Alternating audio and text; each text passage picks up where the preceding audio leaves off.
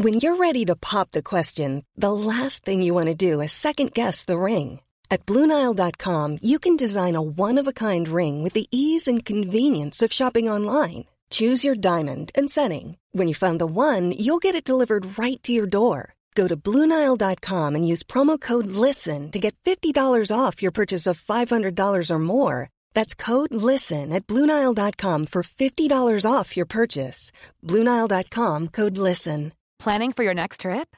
Elevate your travel style with Quince. Quince has all the jet setting essentials you'll want for your next getaway, like European linen, premium luggage options, buttery soft Italian leather bags, and so much more. And is all priced at 50 to 80% less than similar brands. Plus, Quince only works with factories that use safe and ethical manufacturing practices. Pack your bags with high-quality essentials you'll be wearing for vacations to come with Quince. Go to quince.com/pack for free shipping and 365-day returns. Burrow is a furniture company known for timeless design and thoughtful construction and free shipping, and that extends to their outdoor collection. Their outdoor furniture is built to withstand the elements, featuring rust-proof stainless steel hardware, weather-ready teak, and quick-dry foam cushions. For Memorial Day, get 15% off your Burrow purchase at burrow.com slash ACAST and up to 25% off outdoor. That's up to 25% off outdoor furniture at burrow.com slash ACAST.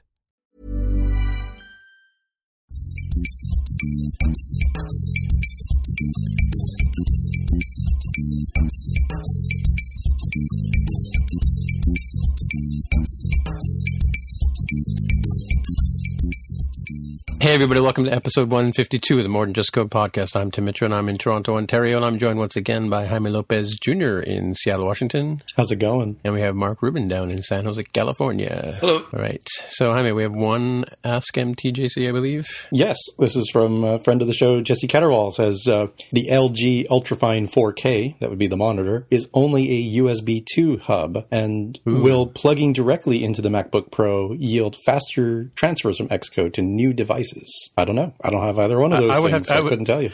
I would have to go with no. Mark has one, but I'd have to go with no uh, because if it's a USB 2, then it's going to, that's the speed of it, right? It can't go any faster than that. That's the, like, the weakest link in the chain, as they say, right? Yeah, exactly. Um, I saw one at um, Dave, Xavier and I were over at the Apple store the other day and, and uh, looking at their stuff, and uh, they had a couple of them there. Um, they're smaller than I thought they were, but um, um, they have different two different sizes. I think I don't know. Anyway, so, you, but you have a 4K display at, your office, Mark? I think it's actually a 5K, one of the newer ones. Oh, yeah. yeah, yeah. No, it's it's good size. It's it's uh you know it's roughly the same size as my old um, uh, Thunderbolt display. Like a 27 inch display, you think, or or 24? Uh, definitely at least a 27, maybe even a 30. Not sure. Mm-hmm. Looks great. Really nice looking display. Yeah, I've never really spent any time with one of those high res iMacs or the 5K iMacs or, or any of these. So sorry, Jesse, we haven't got an answer for you. Okay, so uh, let's move on to our FU. So I just saw this on the Verge this afternoon. I thought we'd uh, talk about it. We talked about Windows or Microsoft Phone, Windows Phone, and apparently they have they stopped supporting it today. I think. Um, so ding dong, the phone is dead, right? At least the Windows Phone operating system, since they just dropped Right. support for the 8 or 8.1 version, I think it is. And they still technically have the possibility of a mobile play because Windows 10 mobile exists, sort of having Windows be adaptable from desktop to tablet to phone, hypothetically. But as far as I know, Right. there isn't anything concrete out there. So yeah, it's kind of the end of an era for, for Microsoft in that respect, and that they, they don't own the platform, right? They they're everywhere. There are plenty of apps that they have on Android and iOS, but uh, not on their own platform, which is sort of different than the old days where Microsoft being everywhere meant that Windows was everywhere, and it's it's been quite Right. quite different now. It's all about their services. And, and that's where people would gravitate to because I've got the Microsoft desktop. I got to have the Microsoft phone, right?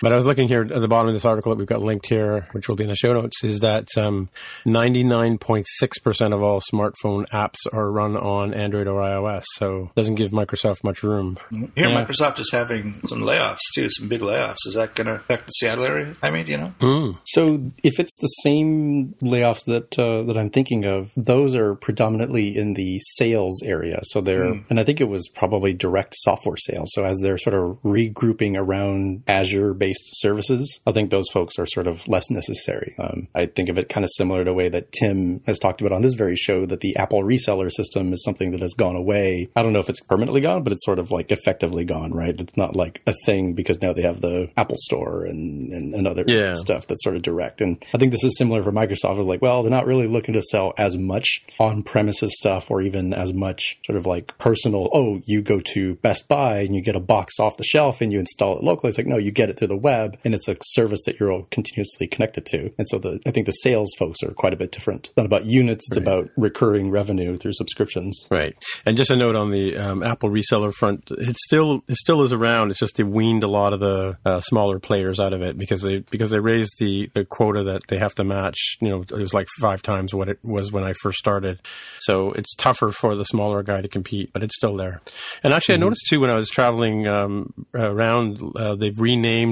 We used to be like if you had a storefront, you were an authorized reseller, but they now turned them into premium resellers. So uh, there's a couple of stores downtown that have that moniker, and there's one I saw in Fredericton at one of the malls that has a moniker of um, premium reseller. So so obviously they they're uh, they're able to compete, right? So Yeah. So I guess maybe the last note I have for Windows Phone is that, you know, it's kind of sad in one respect in that Microsoft had a lot of, I think, interesting ideas with Windows Phone. Um, I think they stumbled a lot in sort of how they executed on that, but they had, you know, flat design before it was cool. They had Right. great typography before anybody even heard of Helvetica Neue or San Francisco or Roboto. And they also had sort of deep integration of things like, um, you know, contacts being sort of deeply great in sort of like, I have this one person, right? This is Jaime and I can access uh, or, or contact them seamlessly through Facebook or text message or any other different methods that you sort of see now in, in Android and iOS where they're sort of bringing that into the contact system. But Windows Phone had that long before, um, I think they were calling it People Hub, if I'm not mistaken. They had that long before the other competitors did. And so they had the innovation there, but they really just dropped the ball when it came to the business side and, and, and sort of getting into the market early. Right, right, and, and as much as we make fun of Metro, the you know the interface that was on the phone,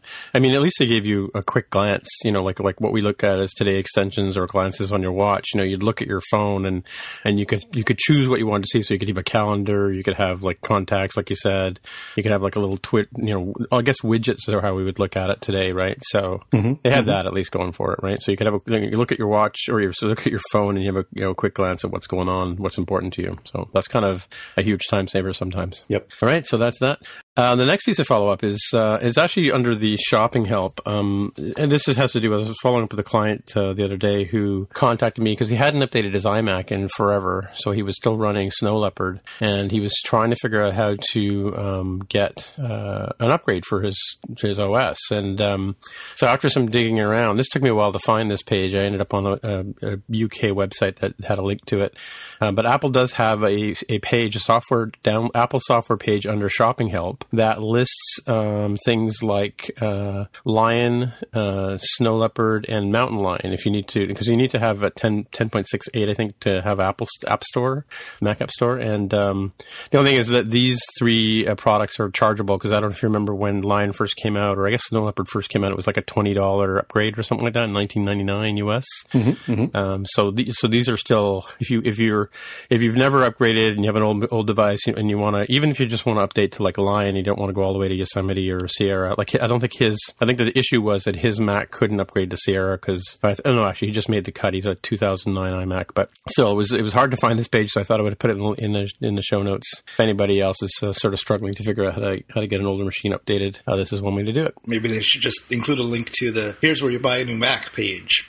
Well, yeah. yeah.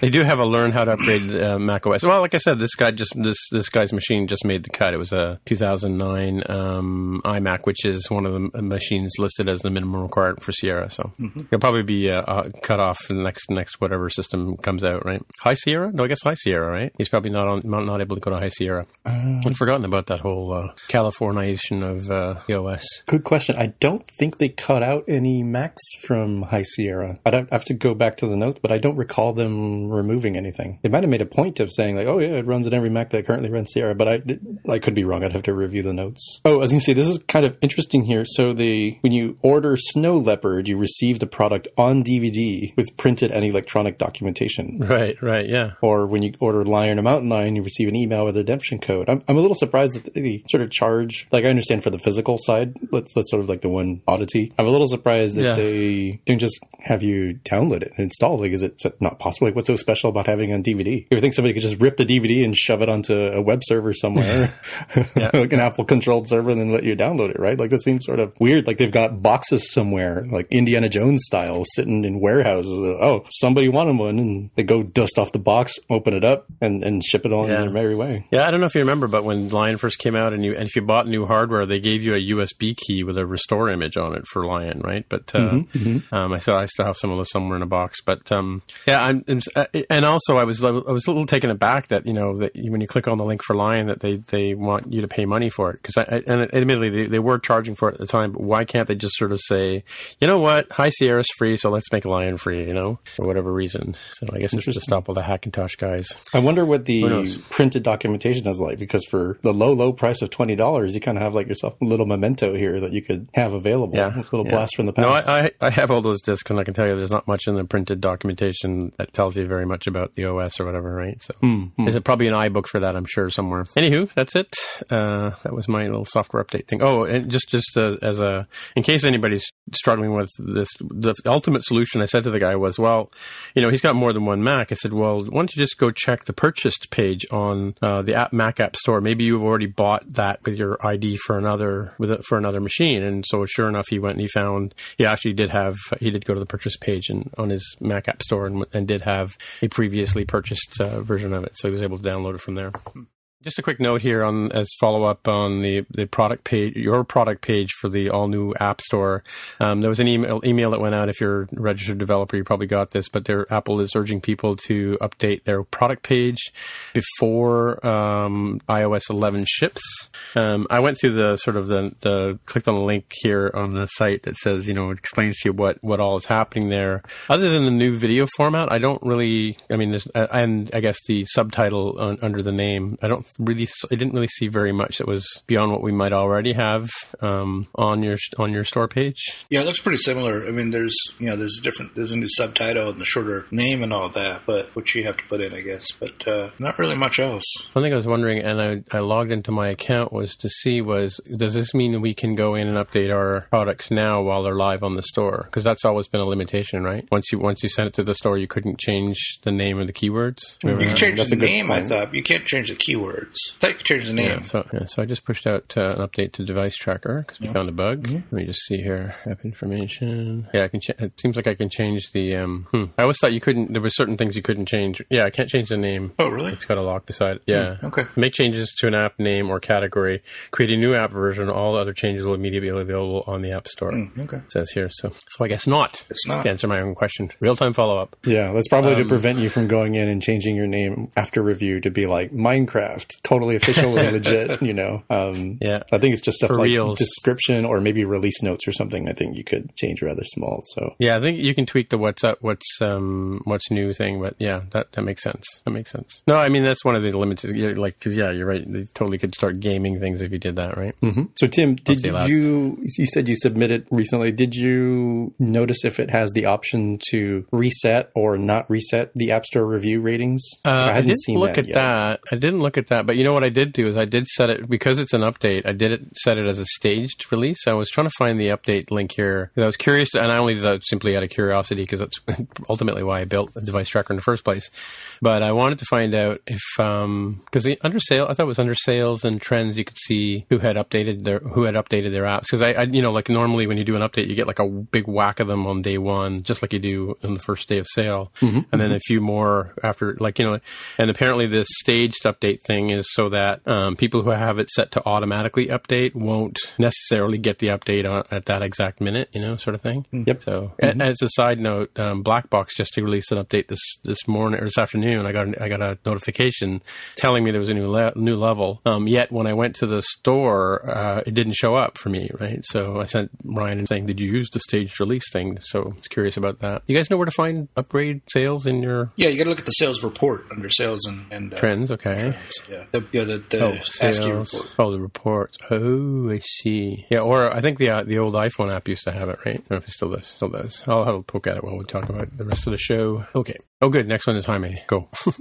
So a little bit of follow up, probably way back regarding PayPal and iTunes and other things. So now Apple has added PayPal support for purchases through iTunes and the App Store. So you can go in and set it as a payment method, just like you can have your credit or debit card. And they're sort of phased rolling it out. As of this recording, it's they say North America, but they really mean Canada and Mexico first, and apparently the U.S. will come soon. So that's kind of interesting. It's very unusual, and tons of other countries like Australia, Austria, France, Germany, Israel, Italy, the Netherlands, and Spain are getting this feature. Uh, notably, um, as is shown here in the article in the show notes, um, they do actually check to make sure that your PayPal region or location is set to the same one as your App Store. So people thought, aha, now I can fake and, and pay as if I'm coming through this other territory. It's like, no, no, no. They they thought about that one. So let's keep that in mind. Cool. So that means that people, when people are buying our apps, they can use PayPal instead of a credit card. Right? Yeah, I guess so. Yeah, I guess I guess under the covers, right? Because it has from the screenshot here, and I've, I've not seen it. I don't see the option yet on my own phone. But um, instead of you know adding a payment method with a credit or debit card, you can do PayPal, and then you sign into PayPal, and presumably it uses their authentication experience. So, but as as the reseller, we used to lose four percent to like for somebody selling something through PayPal. I always lose four percent whenever somebody pays me through PayPal. Do we still lose that four percent? Mm, so that was if you were using directly PayPal's sort of payment mechanism, right? Like pay me for Yeah, this exactly, product yeah. with PayPal. Yep, I, yep. I don't see anything here that indicates that that's the case.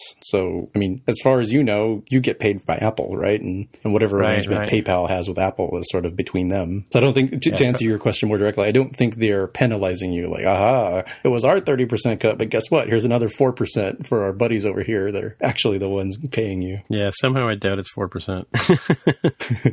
Yeah, I'm, I'm sure Apple negotiated something in order to keep everything consistent on their end, right? Otherwise, it's it's a it's a big accounting nightmare to figure out who gets what. Uh, and if uh, everything stays the same, then it's a lot easier to deal with. So I, I bet you they did that. Mm-hmm, mm-hmm. Oh yeah, it's probably huge for PayPal to have this as a as a Yep. a, a new agent that they're you know dealing with money through, right? Yeah. Okay, so I'm looking at the new Blackbox puzzle now. Blackbox puzzle. I haven't got a clue. Oh yeah, so I'm looking at my uh, my uh, iTunes um, Connect page on the iOS app. It does have um, does have the uh, stats. So I'm showing uh, 133 updates. Oh, and they look like they're spread out. Oh no, sorry, I take that back. Mostly today, or mostly yesterday, I should say. So I had 133 updates out of I think around five or six thousand units sold initially. So who can who can, who keeps count? I don't. But anyway, so what do you think about that Blackbox puzzle there, Mark? Well, I'm looking at it now. I haven't solved it yet. It's a head scratcher. Do you? Have you solved it? No, no, no, no. Yeah, okay. no. I just I just literally got it a few minutes before the show. I've got a couple of ideas, but uh, all right, maybe I won't play with it now while we're doing the show because you won't hear Yeah, me say a word. Yeah. All right. So now you know why it's the podcast official app of the podcast because distracts all of us. Okay, Jaime, what about this Google machine learning thing? Yeah, there's a little bit of follow up in sort of the, the general topic of machine learning and, and also coinciding with their app store, Google Play. Apparently, Google's using machine learning to try to figure out which apps are good and, and more importantly, which ones are bad. So, an example they give in the article is all right, so they can sort of look at all these apps across the board and say, all right, let's say these calculator apps, what sorts of permissions do they ask for? And if you have one that asks for, oh, by the way, I want to access your microphone and location and phone book, like, well, that's kind of weird. Why does a calculator app need to know that? Right. And that's sort of a more obvious one, I think, but I think they're trying to do this very similar to other types of fraud analysis that you might use machine learning for, where it's not something a human can look at and say, like, oh, obviously this was the connecting bit between them. You have the machine look through and say, hmm, I found similarities here between these. And then have, you know, a human go in and say, oh, yeah, that, that's actually totally a bad one. We should remove that. I think this is something they're looking to do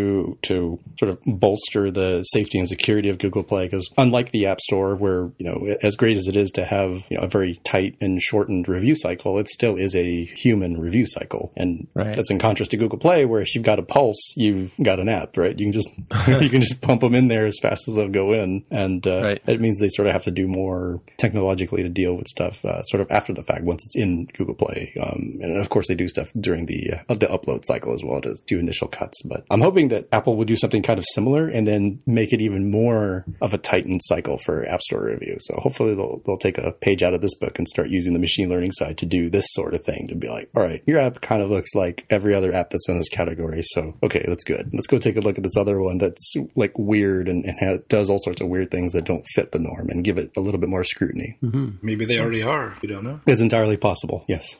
that's good. Okay. So moving on to the, is this another machine learning link here about the iPhone app from Microsoft? I mean, in a way, I mean, it uses, you know, that as the magic sauce, but in this case, it's not really like the point per se. This isn't like a user sort of perceivable thing. This is something that Microsoft has put out a new iPhone app called Seeing AI that gives you tons of features that will help people who are visually impaired in some way. And I tried this out today. Um, it, it just came out today as of this recording, and it's kind of interesting. You can say, okay, well, read some text to me and hold the book open and it will read the text. And I tried this with a textbook that I have here and it did a pretty reasonable job. I can have it do, um, you know, recognize stuff that's in this scene. So if people are kind of wondering, like, where the heck am I? And it's like, oh, you know, this is, this is a park. Um, what's in front of me? Oh, it's a woman sitting at a table. And apparently if you do a little bit of training, it will even recognize people and will say like, oh, this is Sally and she's sitting directly in front of you around three feet away. So I thought that was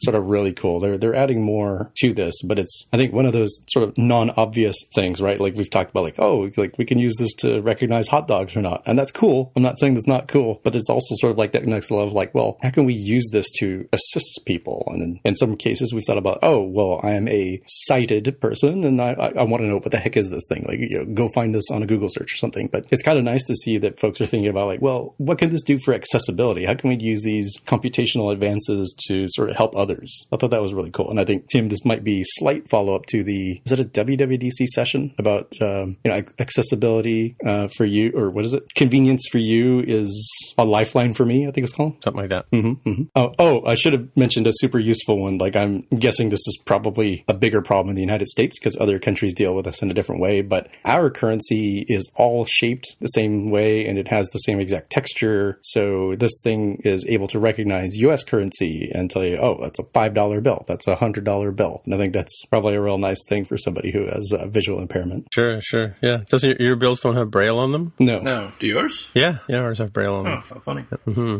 But anyway, just uh, the the article there says that it's only available in the United States, but I just uh, went to the Canadian App Store and I was able to download it, and so it's loading onto my phone right now. So uh, the funniest thing about this uh, this article to me is if you look at the picture at the top, the picture of the girl with uh, someone looking at her through her camera using the app to identify who she is. The picture in the app is not the same picture as it's supposedly looking at. Hmm. You can tell very clearly by looking at over her right shoulder, our, on our left. People are different. Oh, really? Yeah. Yeah. It's a little bit of creative framing. Uh, yeah.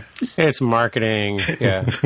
Nobody will notice, Mark. No one will notice. Or, or is the Ship app uh, lying to the user, changing this, changing the story a little bit and lying to the user? Yes, yeah. I think you were right, Tommy. The title is Convenience for You is Independence for Me. As far as I know, because I'm sure the natural question that folks listening here, for those of you driving at home, I don't think, given the timing, I don't think this is actually, I can guarantee because this isn't um, iOS 11 uh, beta only, like you get this right out of the App Store. Um, it's not using any of the CoreML or Vision Framework stuff. So this is Right. presumably some of Microsoft's homeworld stuff or perhaps some other open source thing that they're using. Yeah, you have to agree, agree to the terms, so I s- assume that may mean that they're going to send some information to their servers as well. Yeah, this comes out of.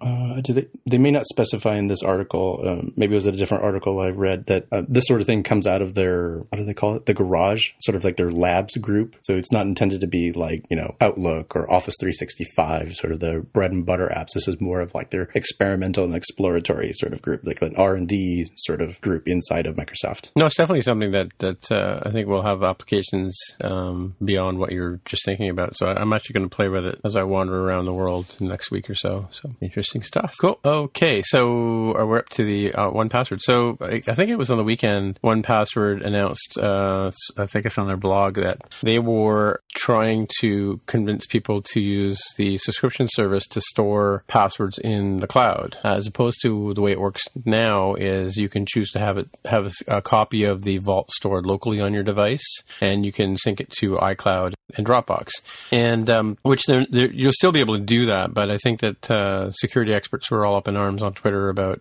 you know how this how could it possibly be more safe to do it that way. Um, I don't know if you guys had heard the story at all, but uh, um, yeah, so they're moving they're moving to they'd like people to move to the subscription service for using 1Password from AgileBits. So according to this article, you will, it looks like you will not be able to have a local encrypted vault anymore. It's only right. in the cloud. That's that sounds horrible. Yeah, that, that's kind of what people were upset about. But uh, it says here that, uh, however, 1Password developer at AgileBits it reiterated that it had no immediate plans to remove support for local Dropbox or iCloud vaults. In that last paragraph there. So I think that you know, you know, I, am a long time 1Password user, and and uh, I mean they're friends of ours. They're in Toronto here and all that kind of stuff, and we see them regularly. But um, you know, I, I never went with a subscription, the subscription uh, version of it just because I just don't need to spend an extra five dollars a month. But I use it all the time. But for me, it's going to be awkward at, at the office because we're in a firewalled environment. I can't get out to Dropbox or whatever, so I only have a local version of one password. So I don't know how they're going to solve that problem, right? But yeah, so it's kind of weird, you know. Right. So so fair disclosure here. I am a 1Password user, and I do happen to use the subscription in cloud based solution. So I'm obviously not impacted by this because I'm already like on the train that 1Password wants me to be. But I I will be a little bit pedantic in my response here to the like. Uh, let me see. Let me see. What does this say here? That um, security experts were saying this was less secure, less secure on one particular axis.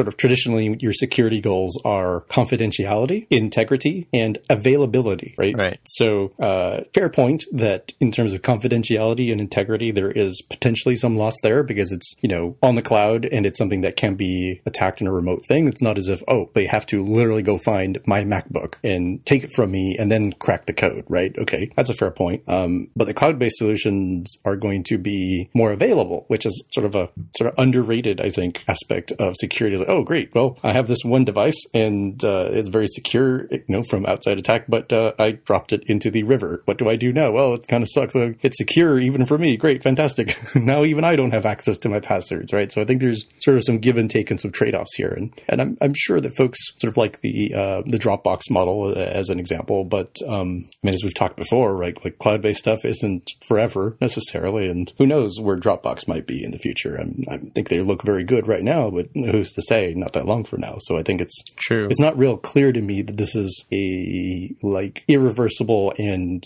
like the sky is falling sort of thing. I think it's a bummer that folks may or may not have this option going forward in the future.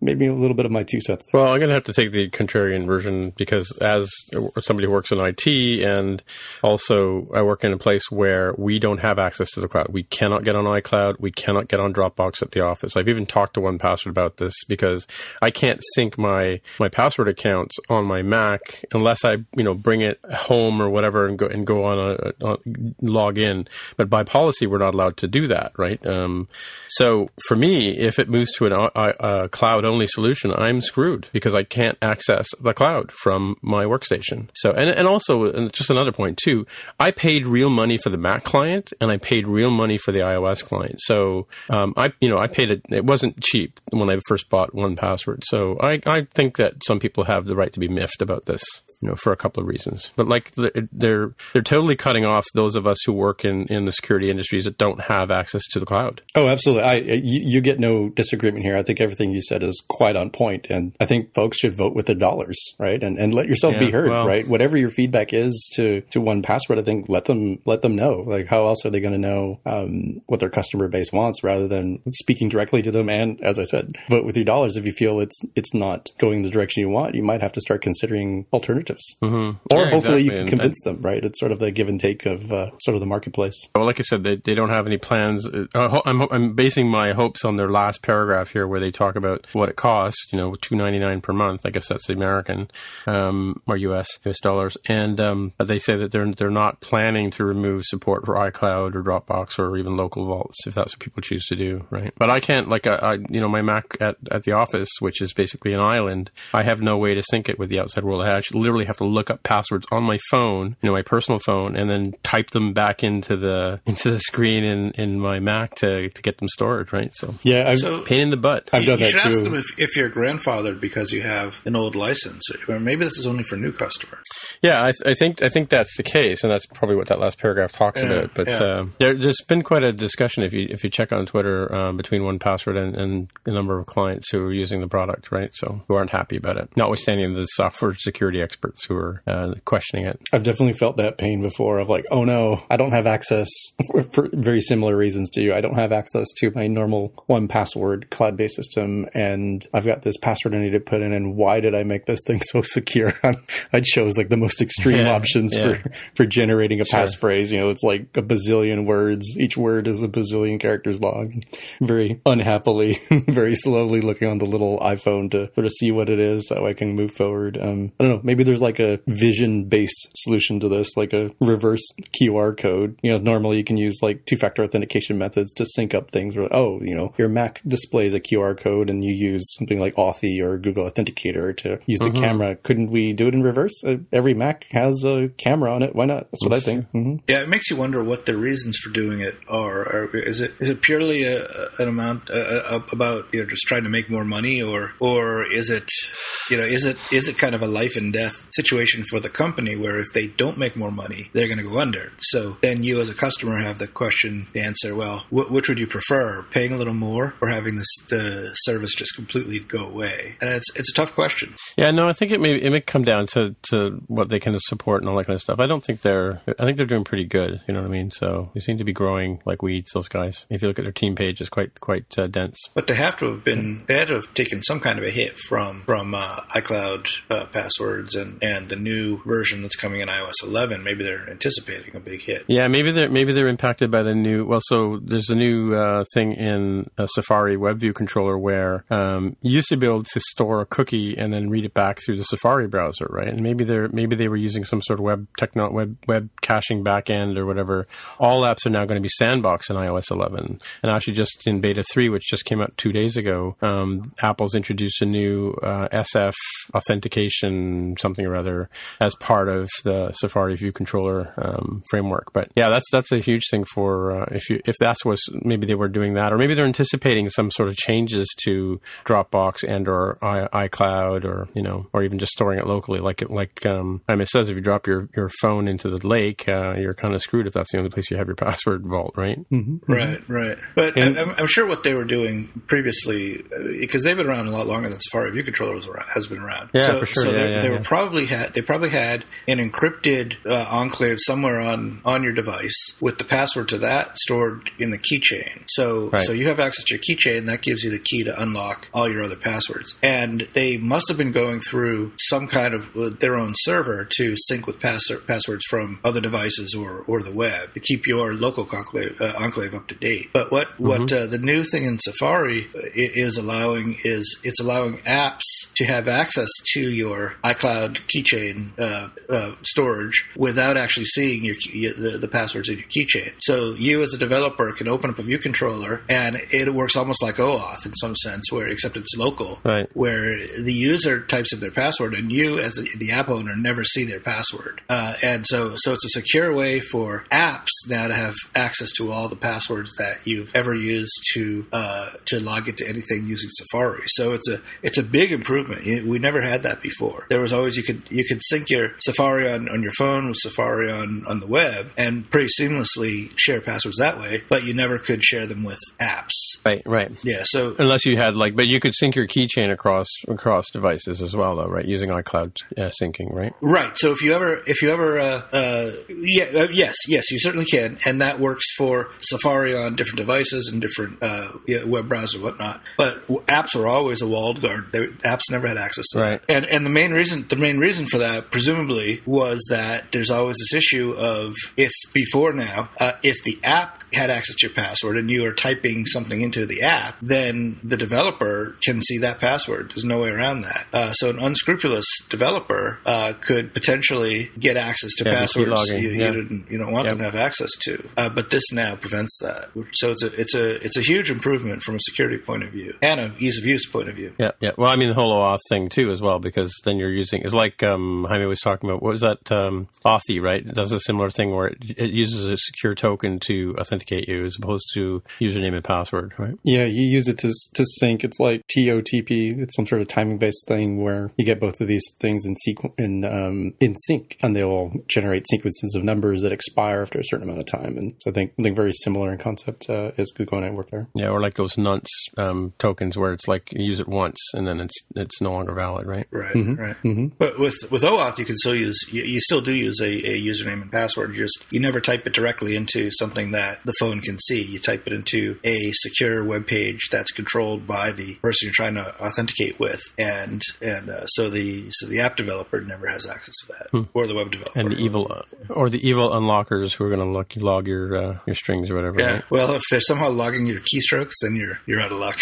yeah, yeah, yeah, yeah, yeah. Yeah, I mean, well, I mean, that's a, the, the reality of it. I don't know if anybody's really dealt with authentication. I've written a number of authentication things in apps, and you know what you see as a user is you know eight asterisk, eight uh, bullets, you know, in your password field, but really there's a string being passed in, in the background, right? So, and it's in clear text if it's not obfuscated somehow, and that's I guess what we're talking about, right? Right. So so if, if you just create your own login screen, say, and put a, a text field, uh, and you turn on that encryption or that not encryption, but that obfuscation, uh, you as a developer can still see the value of that text field just using Exactly. textfield.text, same way you would with anything else. It's not hidden. So that's fine if if it's your user logging into your app with passwords that that uh, you know are, are really only you ever used to get into your app. Uh, then yeah, that's fine. Who cares if you see it? But but the problem is that. Or one problem is that many people reuse passwords for things. So if you're a Right. if you're an unscrupulous developer and you know that someone logged into your account using or your uh, you know your app, their account in your app using a certain password, well, what's to stop you from trying to break into their other accounts using that same password or change one character or whatever, you know, and Sure. Yeah. Yeah. and yeah. and try to yeah and try to crack your passwords that way. I'm sure it happens a lot, uh, unfortunately. Yeah, no doubt. I'm sure that yeah, it's, it's probably the new, like, you know, they used to sell credit card numbers and now they probably sell uh, lists of usernames and passwords, right? Mm-hmm, Especially since most username or most usernames are email addresses these days, right? So they get you, get you both ways. All right. Another argument for 2FA and all that other kind of stuff, right? Yeah, so that's the one password follow up, I guess, on uh, password one password moving towards subscription based users. All right. So we have a post here from Mark, or the panic mode. Yeah, okay. Yeah, so saw an article today that doesn't look too encouraging, but you know, hopefully it's just clickbait trying to drum up some some worry about about Apple and, and iOS 8 and or, or sorry, iOS 11 and the new phones. Uh, but uh, apparently the the word is that the the new phones are having some trouble working with iOS 11 for some of the key features that that people care about, like uh, the 3D facial recognition that's supposed to replace uh, um, Touch ID, uh, and uh, what was the other one? Um, the uh, the wireless charging, and so so the rumor is that these things are not going to make it into the first shipment of the phone, and we'll have to wait for an update to you know, presumably 11.1 whenever that comes out. This would be kind of a kind of a bad thing in my mind. Um, Oh, for sure, yeah. Both as a user and as an Apple investor, I think it's a it would look pretty bad. Yeah, hmm. yeah. It kind of makes me wonder. Now you say that, it makes me wonder what the stock's looking like today. You know, because as soon as this story hits the streets, it might uh, might cause a lull. Well, let's see. It's up today. Up 21 cents today, which is not much. It's 0.14%, but at least it's up. Mm-hmm. So who knows? I mean, these are just rumors, you know, and, and these websites, even though this was a fairly reputable website that I saw this article on, uh, it's still, you know, it's still possible that it's, the story is exaggerated or, or their sources were exaggerated or, uh, you know, or Apple will pull off a miracle and, and come through and, and figure out all the, all the uh, solutions in the last few weeks. Uh, so, so don't take it too seriously, but, you know, take it seriously, I guess. Yeah, and and it's not like this. This could almost be follow up because we have been talking about the challenges that Apple's been having getting some of the features ready for this. But yeah, it's, I think it's getting close to the wire, right? Yeah. But it, it's interesting. Just on a side note here, um, a friend of ours, uh, which I talked about on the show before, Alexis Gallagher, He's working for a company that does uh, eyeglasses, and I was speaking with him about um, possibly talking about on the show because it's an interesting technology in that now I'm forgetting the name of the company. Oh, Topology Eyewear out of I think it's somewhere down in the valley. But they've if you check out their app, they've got a uh, cool technology where they fit your a guaranteed good fit of glasses on your on your your face, and what they do is you use your smartphone to scan your face. Like you start off, you know, with your your left ear and you move around to your front and then to your right ear, kind of thing. And they build a 3D map of your face, right, using you know all the stuff we've been talking about with the machine learning and all that nonsense, right? Mm-hmm. Um, and AR to sort of show you what the glasses you choose will look like on your face. But the mapping of your face is used by them to sort of figure out how uh, what size, you know, or how big to make the glasses or what kind of you know the distance from the front of the glass to your ear is and that kind of thing, right? Which is normally they do by measuring you physically, right? So it's kind of a cool thing. If you look at their, if you go to the, if you look up topology um, eyewear on the App Store, let's do that. I'm actually looking at their website. Okay, cool. Mm-hmm. Uh, well, that's not iTunes. Everything looks the same in these Apple world now. So confusing. Why can't they choose other colors for icons? Topology. Yeah, I was just looking at it because I'm having, I was thinking about getting some new glasses, right? So well, topology is, is mapping of the Earth, right? Isn't it? Just mapping in general. Yeah. Yeah, like relief mapping, height and all that. Yeah. Geometrical mapping. So they're they're located in San Francisco, but it looks like they have a retail store in Palo Alto. Oh, you know what? It's um, only in U- U.S. That's why I can't find it. I have to switch to the U.S. store. Yeah, but if you look on the, I just I'm just basing this on what I saw on the um, their screenshots on their on the App Store. They sort of show somebody with a, like a map of her face, mm-hmm. right? Yeah, I start by taking a selfie, and they must be able to use the gyroscope to sort of uh, figure out. No, I guess not. Hmm. But that's kind of a cool concept, you know. Yeah. Speaking of what we were just talking about, uh, you know, just in re- in reference to the 3D scanning that Apple is talking about doing, right, to recognize that you are in, for, in fact a person using this phone. I wonder what happens in. Uh, I think Justin Stanley actually put, mentioned it on Twitter. Is what happens in low light situations where you can't really get a good. Uh, yeah, you can't use your phone if it's dark out. Yeah.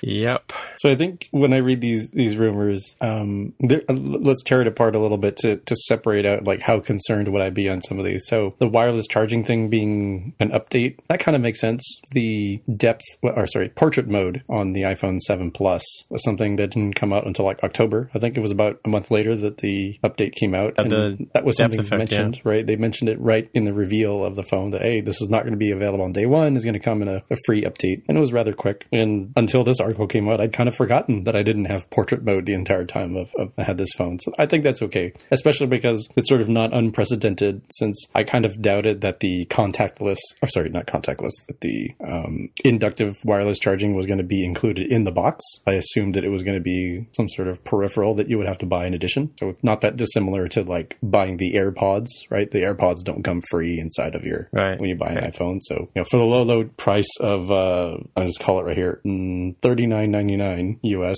No, two ninety nine. Two hundred ninety nine. Yeah.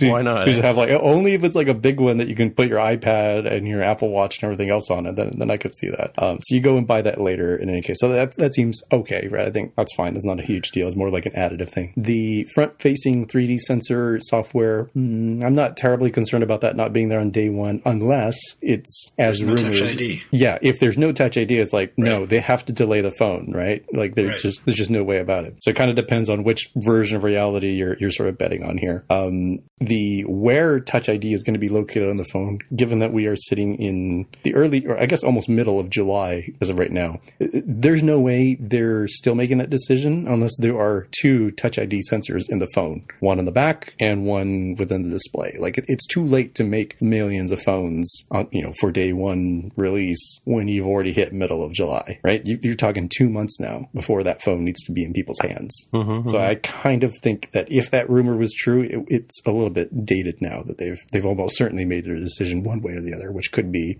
go with this model versus that model, or guess what, um, we will delay this particular model by a few weeks to a month. I would guess, unless of course they had decided not to put in Touch ID, which made, maybe isn't feasible. But if they had made that decision and now they're scrambling and in panic mode, as the article says, because was, uh oh, all of a sudden we made that decision. Now we have to go back on that decision. That would be yeah. real panic mode. Yeah, that that's the one. Anything that delays, you know, granted, it seems weird because Apple has never officially said when the new iPhone is coming right. out. They have not even said that an iPhone is coming out. So technically, technically, it's not delayed, but they've set a precedent with so many years. We know it's going to be the second, was it second Tuesday in September. They're going to invite everybody. They're going to do the reveal. So the stock market will definitely, I, I would consider a delay, right? Like I fully expect them to hit their, their dates, even though mm-hmm. I'm not privy to what those technically are. Yeah. Well, and the other, the other point is that, like you, I think you kind of sort of said that in the past, Apple never said what they were going to do. They just kind of, we, we all showed up like, you know, automatons and they would sort of say, and it does this and it does that. And we would all cheer and, you know, in, in the audience, right?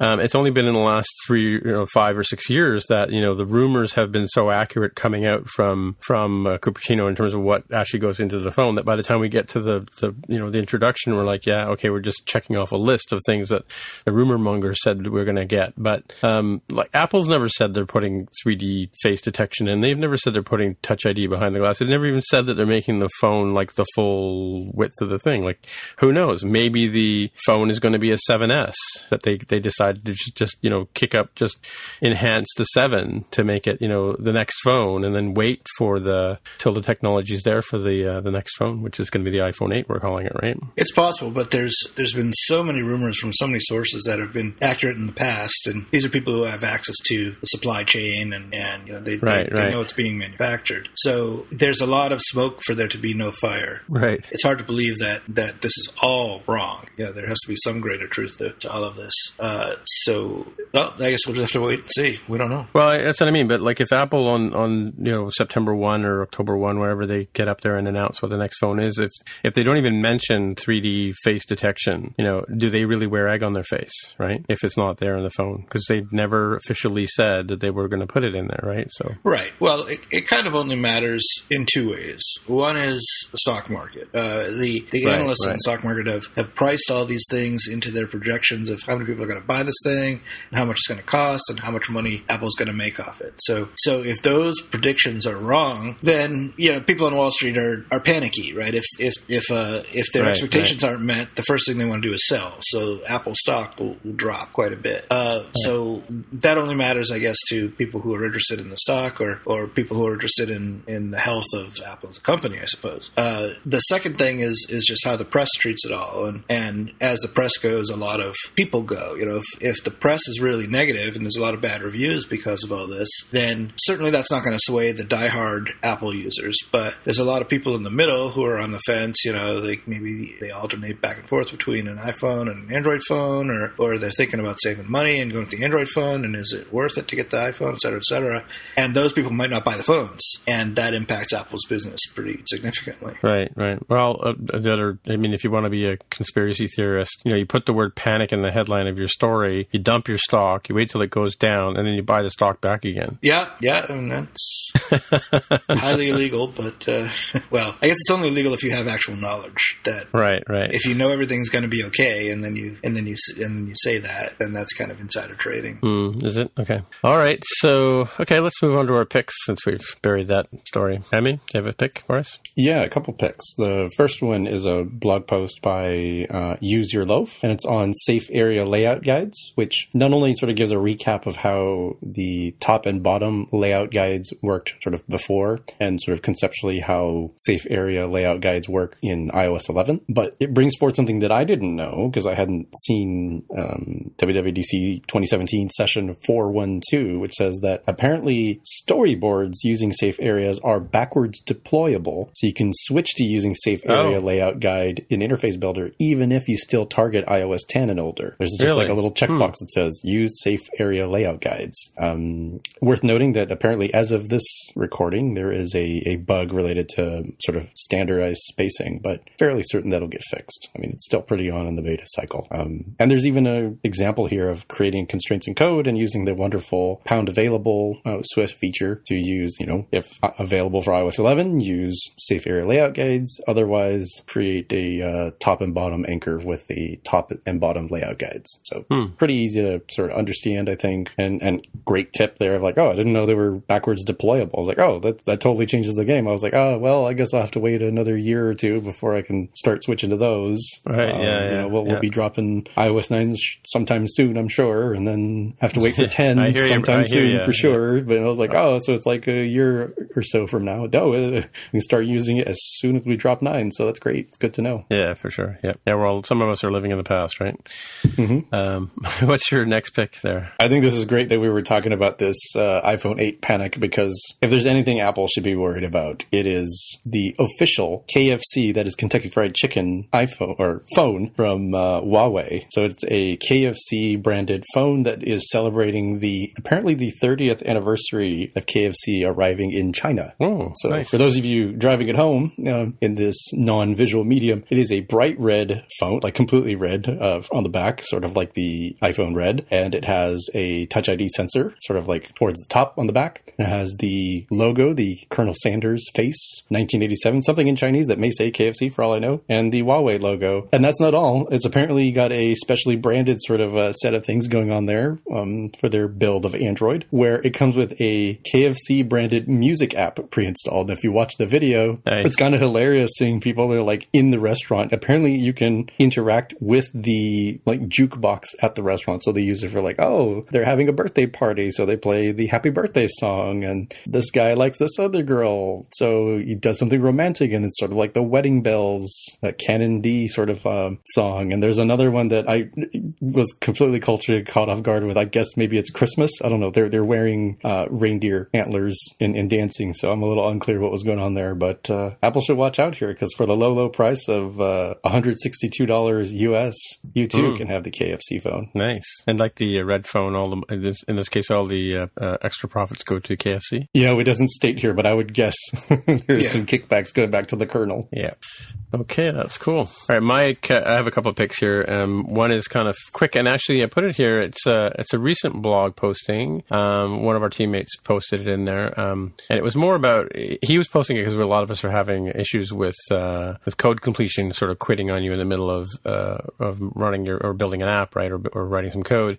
And there are a couple of fixes around them, and they kind of point to, in this article. They point to the bridging header imports as uh, one of the culprits, and the he this person, the author, went to WWDC and sat down with the developers in the labs, which is what I keep telling people: go to WWDC and spend time in the labs, because the only time you'll actually get to sit with the engineers and talk to them. Um, but they recommended in this case here, when doing the imports, to actually include the path to the uh, class. In this case, was a CocoaPod.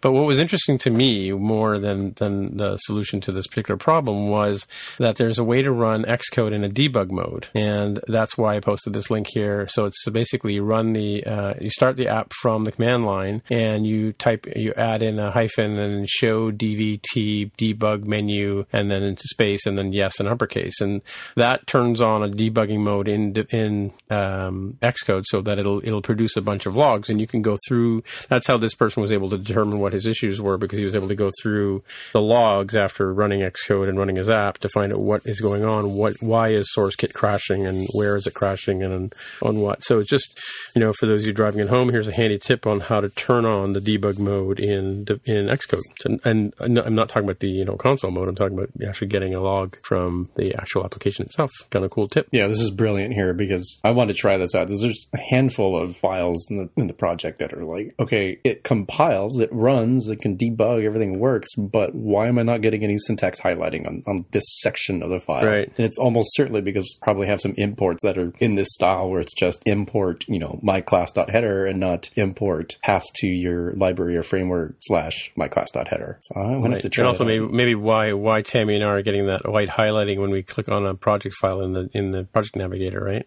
Yeah, that's a weird You bug. get the reverse. It- Yeah. It, it would be better if it didn't compile because then you would be forced to look at it and say, oh, okay, this is why. But since it sort of uh, does it on easy mode on one side and hard mode on the other, it's sort of hard to figure out what the heck is the problem. Right. Yeah. Yeah. Mm-hmm. Yeah. You guys have never seen that particular particular bug that Tammy talked about? No, I've never seen it. Yeah, it's been it happens to me all the time. Like it's and it's happened to me since I think uh, I, I want to say Xcode seven. But yeah, it's and and because we asked Tammy once she installed um like it could be something like a p a p list entry in you know our our a legacy p list entry in our um our preferences somewhere buried in our in our home directory right in our library directory. But who knows? So like there's no way to pinpoint it, and and it's like one of the one of these weird Apple errors where you guys don't see it, but Tammy and I both get it right. So yeah, Describe it again. What actually happens?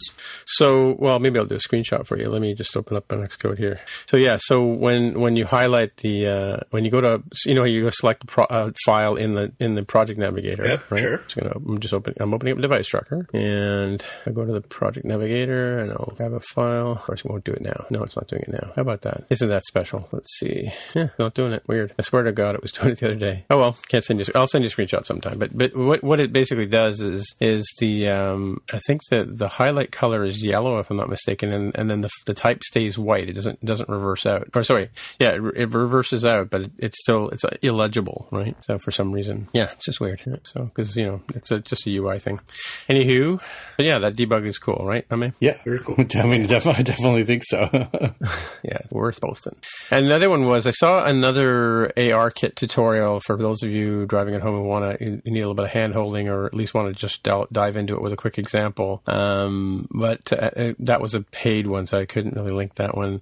But this one I found here from I need to open it up to see this guy's name. Jameson Quave um, is an AR kit tutorial in Swift 4 for Xcode 9 using Scene Kit. So it's a quick little uh, tutorial, a couple of lines of code to enter, um, steps you through how to build a quick AR app to run on a device that can support it. So last week I said I didn't think I had a device, but I forgot I had this iPad Pro here, which I'm sure, or I actually got Carol's phone too, which is a, an iPhone 7. So I could run, I could break her phone and run some AR, which would be cool. So link in the show notes for that. Thoughts? Just kind of Let's check it skimming out. through it. Yeah. I think another one to bring up, and let me paste this here in the notes as real time follow up. One moment. Surprised Tammy didn't mention this one. So this is from. Uh, Tammy Coron. it's not her article. It is by Chris Language, but is Right. on her uh, site that she's, uh, what do we say, co-creator, co-founder? I'm not sure the exact term, Mm-hmm. but uh, dayoftheindie.com. There's a tutorial there as well to compare and contrast Oh, nice. Yeah. tutorial introduction to AR kit with Scene Kit. Yeah. So if you're looking for more information about that sort of thing, or at least an alternative view, take a look at that too. Right, right. he's got the Neo picture there. I know AR kit. So yeah, Chris Language. He's also the uh, author of the um, 3D games for by tutorials on the Ray Wenderlich site as well. The book. This is cool. Yeah, I don't know how I missed this one. Oh well, Neo. That's it for another week. Hey, how may how can people get a hold of you if they need to? The best way is on Twitter. I'm at Dev with a hair. Okay, and Mark, if people want to get in touch with you. Mark R at smapsoft.com. All right, and I'm Tim Mitra, T I M M I T R A, on the Twitter machine, and that's the best way to get a hold of me. So until next week, we'll say bye bye. Goodbye. Bye. Thank you. And thus ends another episode of More Than Just Code. This is friend of the show, Katie. And another friend, Jesse. We hope that you enjoy the show as much as we do, including the parts about code. and also the parts about More Than Code. If you want to find out more about the show, you can visit the More Than Just Code website at mtjc.fm. There you can find a summary and show notes of each episode, with links to the items talked about on the show, as well as links to the apps on the App Store. If you like the podcast, please leave a comment on the website. And if you can, please rate a review on iTunes. If you're listening on Overcast, go ahead and press the recommend button. All of these things help others find out about the show, and we really appreciate your help with spreading the word. The show is also on Twitter and Facebook, the Twitter account being MTJC underscore podcast. You can also support the show by pledging any amount on patreon.com slash mtjc. That's what we do. Thanks for listening with us. Let's either have the same amount of fun or more next time.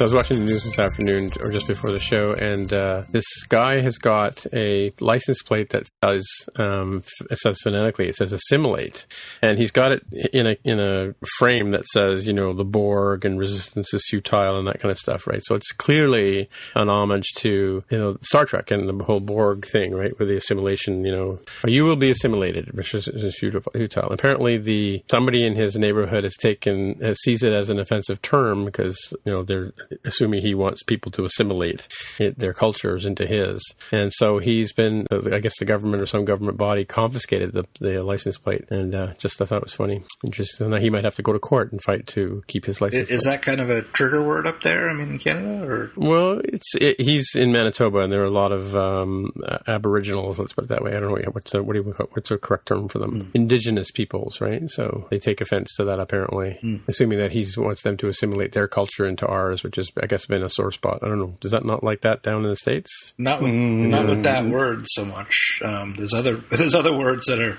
that, that provoke course, yeah. equally bad reactions, but I haven't heard anything about that particular word. No. Yeah, in in terms of assimilate, we t- so from what I'm hearing and understanding, sort of verboten in in Canada because it's um, sort of inward facing, right? It's Indigenous folks assimilating or not into sort of the broader Canadian culture, and in the United States, yeah, exactly, it's yeah. incoming where United States culture is what it is, and immigration or immigrants assimilating or not into our culture. Right, right. Yeah. I think there's a little bit of a different flavor there. I, I don't see folks really using that word, maybe even at all, with regards to the Native American population, which is in, both integrated and not, right? Like they will have, uh, you know, if they're a tribe that has their own um, reservation area, it's got like its own policing and kind of like its own sovereign nation inside of the United or nations inside of the United States sort of territory. Right. Um, but same here. People yeah. cross back and forth all the time, right? If you go to a casino here, uh, let's say here, like in Washington State, uh, many of them just out and about normally. You don't cross a special border to get in. Uh, it is treated a little bit different because it is tribal land. So I guess if you wanted to run away from the police, the, the local Washington State police, you could run there, but you're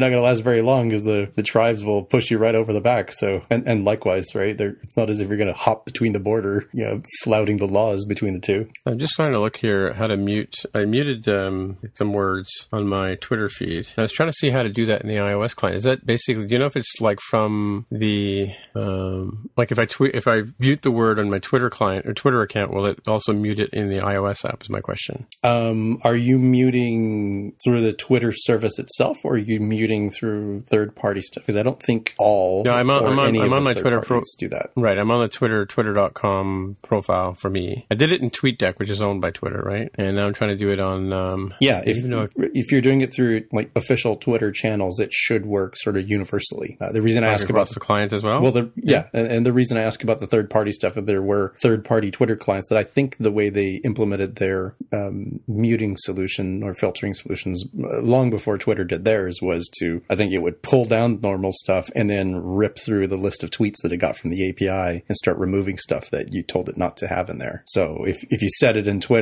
like by default, it would end up with a third party. But if you said in third party, you wouldn't necessarily reflect in Twitter. Yeah, because I think you mentioned that you were you were you were um, unsubscribing from people or unfollowing people who were you know saying things you didn't necessarily agree with, right? So no, not even that necessarily. Um, it, it's more like you know if I follow folks for like hey, I'm interested in their political thoughts, great. If I follow folks because I'm interested in their technical and and you know just like even their own show, like there's a little bit of stuff outside of technical, like this is what their day was like, sort of stuff. That's fine, you know. But I'm primarily following them for you know what are your thoughts on this particular sort of topic? And right, right. Yeah. Some folks that ratio changed where it was just like hundred percent about whatever political thing is going on, and there's there's a lot and there's a ton of passion, and that's fantastic. Um, I'm not following you know uh, NPR or Fox News or you know pick your right, right. spectrum. Like sure, I, if I was following Breitbart, sure I'd expect to get a certain thing. Um, I'm following person X because they're really good at uh, iOS or they're really good at right, software development. Yeah. I really don't need to hear about their political topics, and, and, not because I, you know, it's like, oh wow, you let one slip and then I'm unfollows you. No, it's not that at all. It's just more like, okay, mm-hmm. you're filling my feed with a ton of retweets that I, I really don't care to see, right? Because I just don't care about it uh, through that forum, right? I, if I care about politics, I go to seek out political avenues, not Twitter, which I largely use for um, you know mm-hmm, technical mm-hmm, interests. Yeah, I know. It's just I decided like was, I, am getting bored with the thoughts of the day, if you if you if I can call it that, you know. So because I don't think anything's ever going to change. you know? So okay, so let's use this this particular article you have here on the assimilate license plate as, as a little, little, bit of a lens to sure. sort of compare and contrast recent stuff that's gone on in the United States. So help me explain because this is a, a cultural difference here. If somebody finds something offensive, then your license plate can be confiscated by the Manitoba Public Insurance. Are they the ones that, yeah. that, that, distribute these vanity plates? Do they approve them or? Yeah, I think I think well, so in a couple of provinces we have in Canada, um, they sort of manage. They have like a government-run insurance program, and that's probably I don't know about Manitoba specifically. British Columbia does, for instance, they have a their own. They call it ICBC, which is you don't get insurance from Allstate or you know State Farm or whatever. You get it from the government, right? So, and it may be that Manitoba does manages their own insurance as well. So, yeah, they may be the ones handling out, you know, license stickers and, and license license plates and that kind of stuff, and vanity plates in this case. Mm-hmm, mm-hmm. But they they'll they'll retroactively remove them, is what I'm hearing, right? Like in the United States, you know, you can go get a vanity plate from like the Department of Licensing in Washington State, but they'll already filter it up front and be like, no, you can't have this profane thing, right? Like like, like an obviously right, profane right. thing. Like I'm sure there are people who try to slip it through, like, haha, you didn't know this is slang for some form of genitalia, right? right. Okay, great. Right. Uh, they can probably remove it after the fact, but it's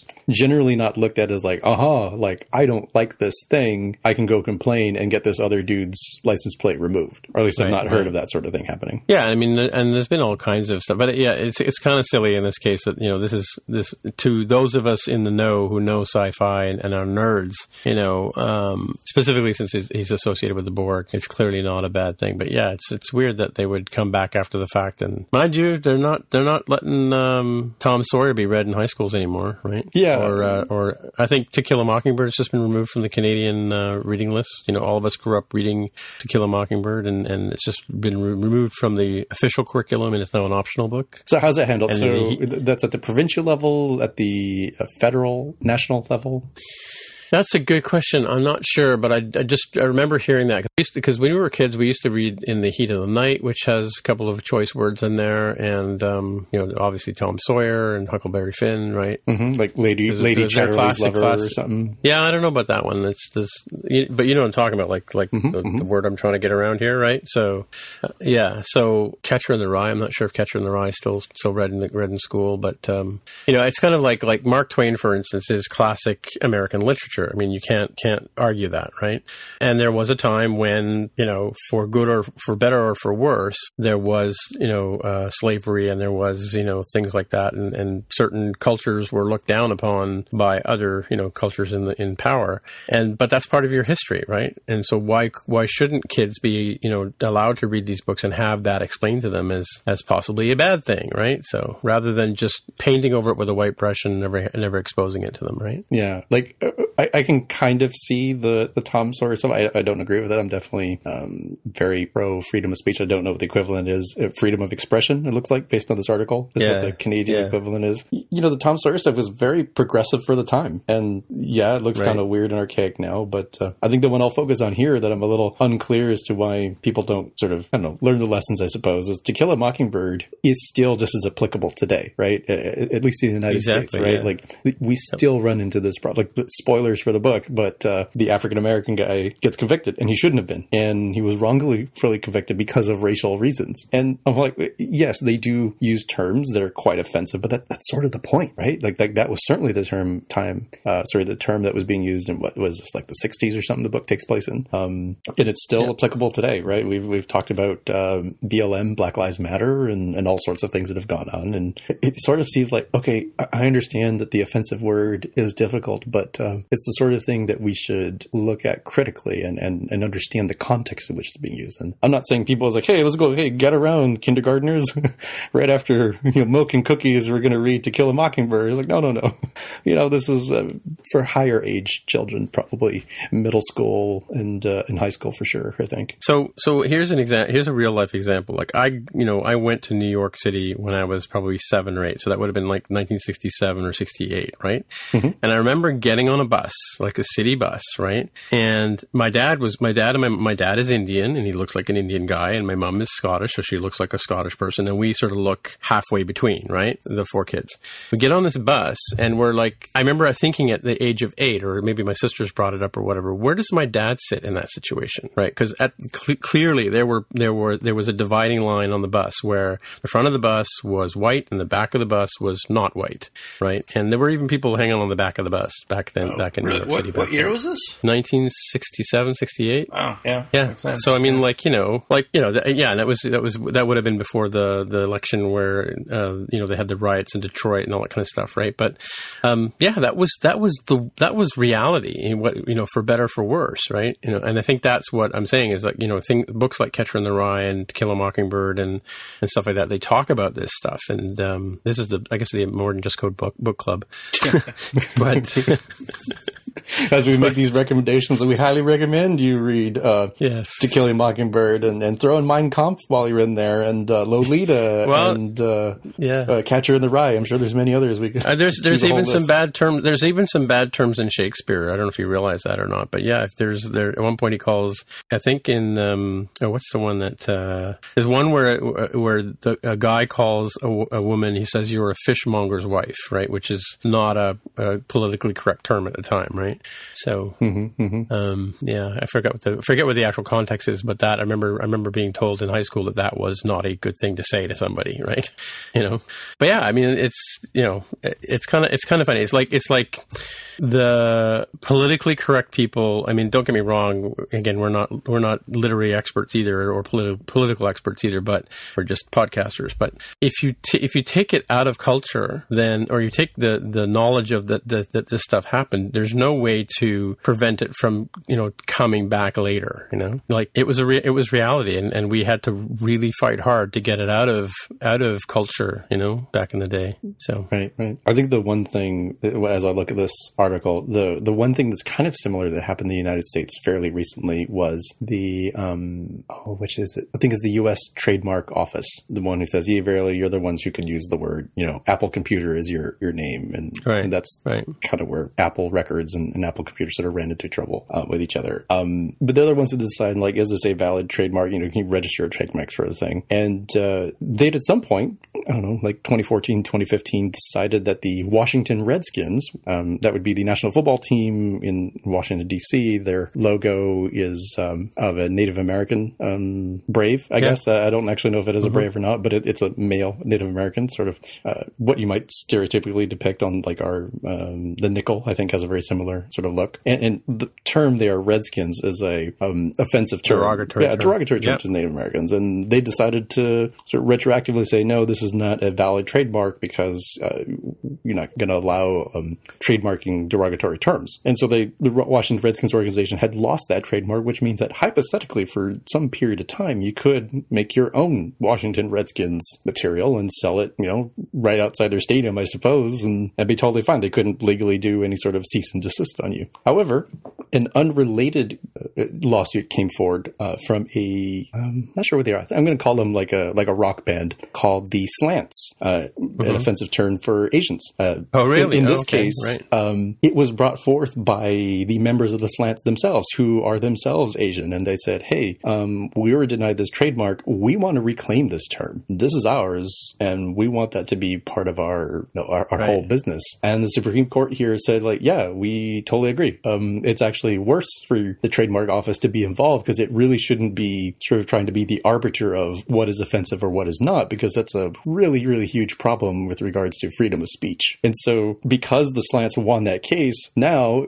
the Washington Redskins ostensibly own their trademark again. Mm, really? Yeah. Yeah. Interesting. Yeah. On, a, on another note, did you know that Facebook has the trademark face locked up? I did not know that, but it would not surprise me. yeah. Well, I mentioned it before in the show. Uh, Terry O'Reilly has a show called Age of Persuasion or Under the Influence uh, on CBC, and he did a thing on trademarks the other day. Um, I think it was a repeat issue, repeat podcast, but I'll link it in the show notes. But it's fascinating to sort of hear how the sort of different trademarks came about to be and stuff like that, and interesting stories. Yeah. But anyway, but coming back to like you know the the what you can and cannot say, right? So what have you just sent me? So with regard to yeah. trademarks, this is a uh, comic from the Penny Arcade web comic back in 2014. Looks like so regarding uh, Facebook mm-hmm. and having you know face, for example, as a as a trademark. So you might remember a little game called Candy Crush Saga, right? And, right.